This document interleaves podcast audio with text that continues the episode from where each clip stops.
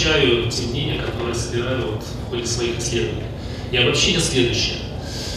А, да, полностью согласен с тем, что роботизация, с тем, что доля капиталоемкого производства увеличивается, трудоемкость снижается. И в целом я бы обобщил это так, что если говорить об электронике, потенциал а, есть там, где электроника позволяет либо экономить, либо хотя бы оптимизировать, получая больше благ за меньшие деньги. И какие направления можно выделить для электронщиков, которые занимаются разработками или производством? А, силовая электроника относится к этому? Мне кажется, относится. Потому что силовая электроника э, предлагает это вообще-то а, замещающая, а иногда разрушающая технология, которая, выходя на рынок, а, оказывает на него огромное влияние. Автомобильный электропривод, я говорил в первой секции, а, управление а, в самолетах, судах и так далее, которые до сих пор, по-моему, гидравлическое и пневматическое сейчас замещается на силовую электронику. Это тоже и позволяет очень сильно сэкономить, сделать это, это управление намного дешевле, там, кратно дешевле. А, кроме силовой электроники, действительно интернет вещей, конечно же.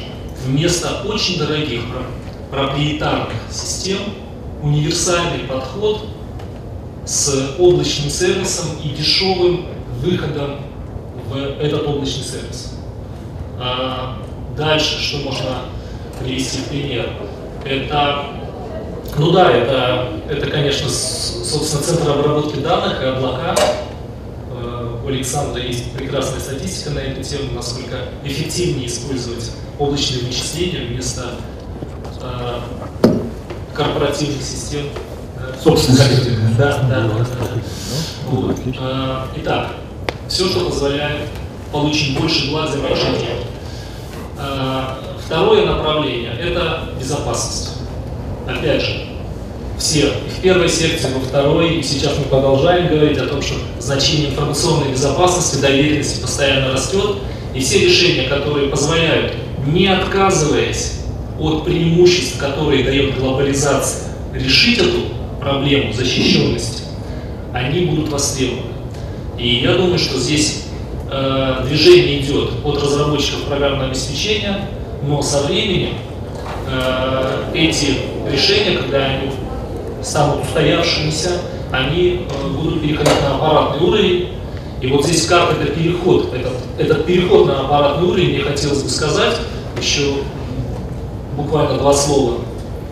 А, пока, а, пока электроника быстро развивалась технологически, то есть вот закон Мура работал в нормальном режиме, а не в замедленном, как сейчас, было не очень интересно э, тратить время на оптимизацию схемотехнических решений.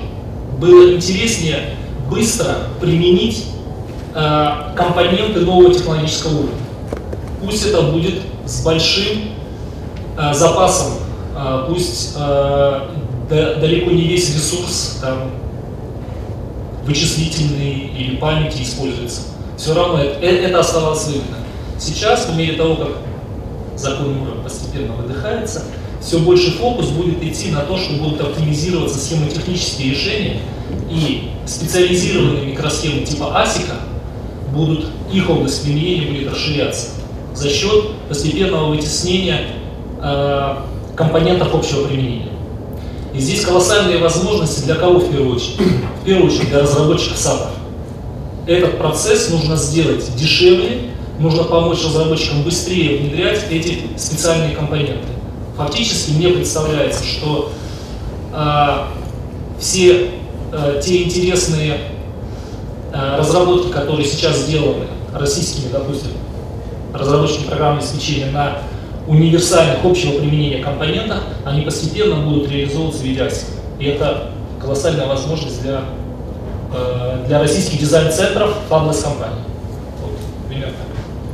Иван, еще вот э, интересный момент такой есть, я бы хотел, чтобы вы тоже его осветили. Э, углубление, скажем, цикла производства электронной техники в России. Ведет ли это к независимости или, может быть, наоборот, к большей зависимости? А, ну да, а, делать не все, идти ли, идти ли там, там, до, до руды или, э, или сконцентрироваться на каких-то узких, самых необходимых. Ну, только на дизайне, например, да? Ну, например, да. На самом деле универсального ответа нет. Но вот э, если исходить из э, соображений э, безопасности, информационной и технологической безопасности, то, э, э, скорее всего, нужно концентрировать усилия на разработке тех компонентов, которые действительно за информационную безопасность отвечают, э, может быть, э, перераспределив, э, то есть сконцентрировав на, на них ресурсы за счет того, что широкий круг продуктов общего применения может не будет поддержан.